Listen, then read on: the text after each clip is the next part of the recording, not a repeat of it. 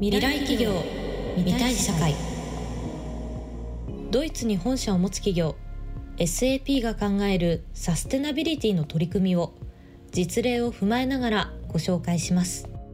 はいこんにちは。福岡です。え今回は前回同様産業から見たサステナビリティ特にその中でも企業の評価に軸足を置いてお話をしていこうと思います。まず前回の簡単な、まあ、振り返りなんですけどもサステナビリティを産業面で見ると実は企業の出資主にあたる、え、投融資機関自らにも、え、責任を持って投資を実行しかつその投資先にもそういった情報をきちっと開示をして評価をしていきましょうと。これらを国連指導のもとで原則を作りそれに対して今大半の投融資機関が、まあ、署名という形で合意をして実行をしていると。したがって出資主である、え投融資機関の影響を受けて企業自身も、このようなサステナビリティに関する感度が高まってきていると。そしてここで大事な言葉が、えそれらをどういった視点で評価するのかについては3つの軸がありそれが ESG 環境社会企業統治。この3つの視点でした。そして今回ここからなんですけどもとは言いながらもまあ総論としては誰も反対はしないですけどもこの ESG という大きな言葉だけだと企業をどのように評価していいのかがちょっとバクとしてしまいますと。でこれについては、えー、この今回のサステナビリティというねあの言葉が生まれる前からもともと企業はこういった格付け機関が評価をしてきました。はいよく聞いたことないですかね、まあ、この会社はここの評価機関が、まあ、こういったねスコアを、えー、まあつけたよとかね。そういったニュースっていうのは私もよく見ます。実はそれの ESG 投資版っていうものがすでにいくつか主要な格付け機関がもう提示してるんですね。それらの中でも我々 SAP 自身もま重視しております評価機関を3つほど紹介をしておこうと思います。はい、特にこれは優先順位ではなく、まあ、代表例としてのコメントだと思ってください。まず1つ目が MSCI です。これはのモルガン・スタンレーグループが提供している文字通り、え、ESG インデックスってものがございます。はい。え、ここでこの3つの視点ごとに、え、企業自身をきちっと評価をして最終的には CCC から AAA という形で、え、ランキングをていますと。はい、でこれは全て基本的には公開しておりますので主だった会社であれば MSC や ESG で検索いただいた先で公開サイト公式サイトで具体的な、まあ、スコアというのも載っています。はい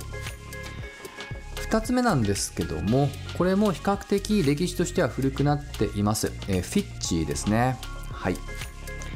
これらも先ほどの MCI 同様 ESG インデックスっていう形でそれを意識した情報提供っていうものを分析結果を含めて主に機関投資家向けに提供をしてきていますね。これはもうすでにもう20世紀末からもう提供していました。はい。で最後の3つ目なんですがちょっとここだけ、えー、比較的 ESG の E の傾向が強い環境面ですね。それは CDP という非営利団体です。はい。決して今ではね、あの環境だけじゃないんですけども、これもともとはカーボンディスクロージャープロジェクトという団体の、まあ、略称だと思ってください。まあ、気候変動は言わずもがなで、まあ、水不足ですとか森林伐採等々と、まあ、そのような情報の開示基盤というものを提供しています。はい。そういって収集した情報自身はもちろん、えー、投資家ですとかねあとはもう最近は企業ですとか、まあ、政府とかねこの辺りにも、提供してたりします。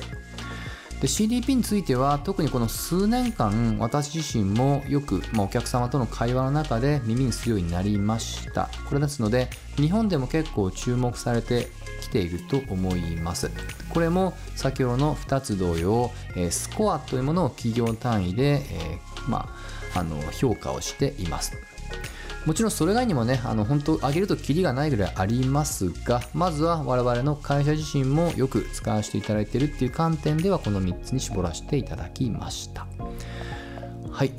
でここからはもう少し軸足を、えー、企業を外から見た時の評価ではなく企業の視点での動きっていうものを、えー、話してみたいと思います。はい。で企業なんですけどももちろんね1回目から触れている例えば SDGs そして、えー、昨年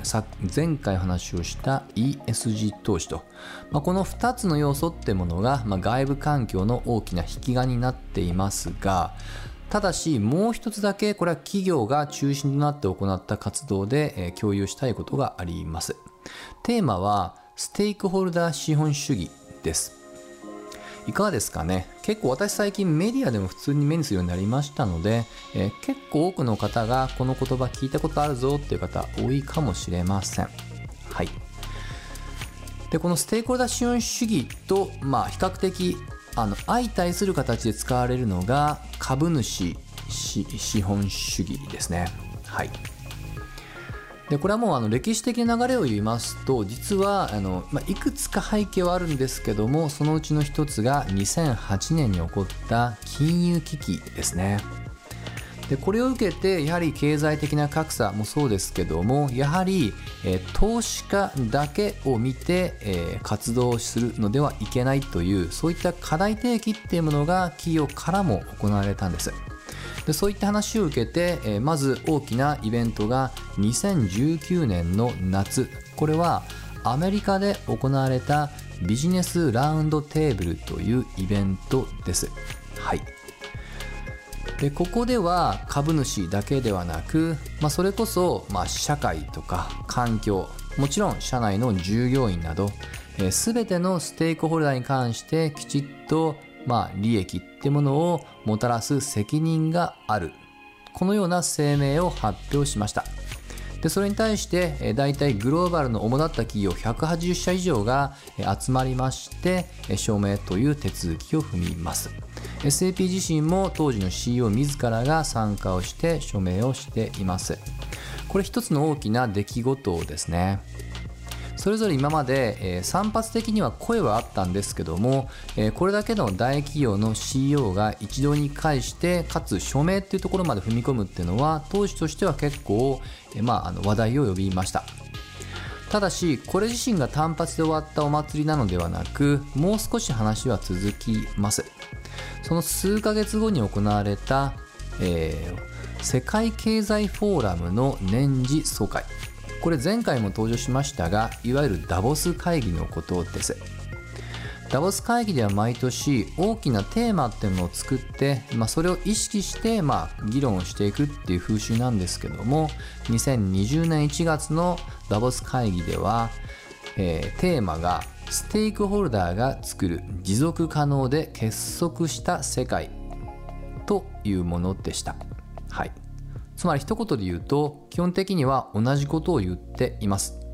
ビジネスラウンドテーブルで唱えたステークホルダー資本主義。それを、えー、受け止めた形で、えー、その数ヶ月後にビジネスだけでなく、まあ、政治家ないしは、えー、学術機関民間団体等々も、え、加えた形でよりこのステークホルダー資本主義が引き締まった形になりますと。はい。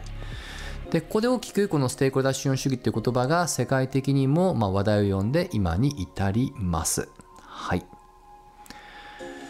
ということで、え企業側ももちろんね繰り返ですけども SDGs そしてそれを投資サイドから見た ESG っていう言葉の影響を強く受けたっていう事実はありますけどもえそれだけではなく企業自身も、え自身の主体的な活動の結果としての反省点から今、えサステナビリティ。今回は言い方を変えると、え多様なステークホルダーをきちっと、ま利益を見定めていこうと。そのような方針っていうものを主体的に、えま先ほどのイベントを中心に、え打ち立てたっていうところは大きな出来事です。はい。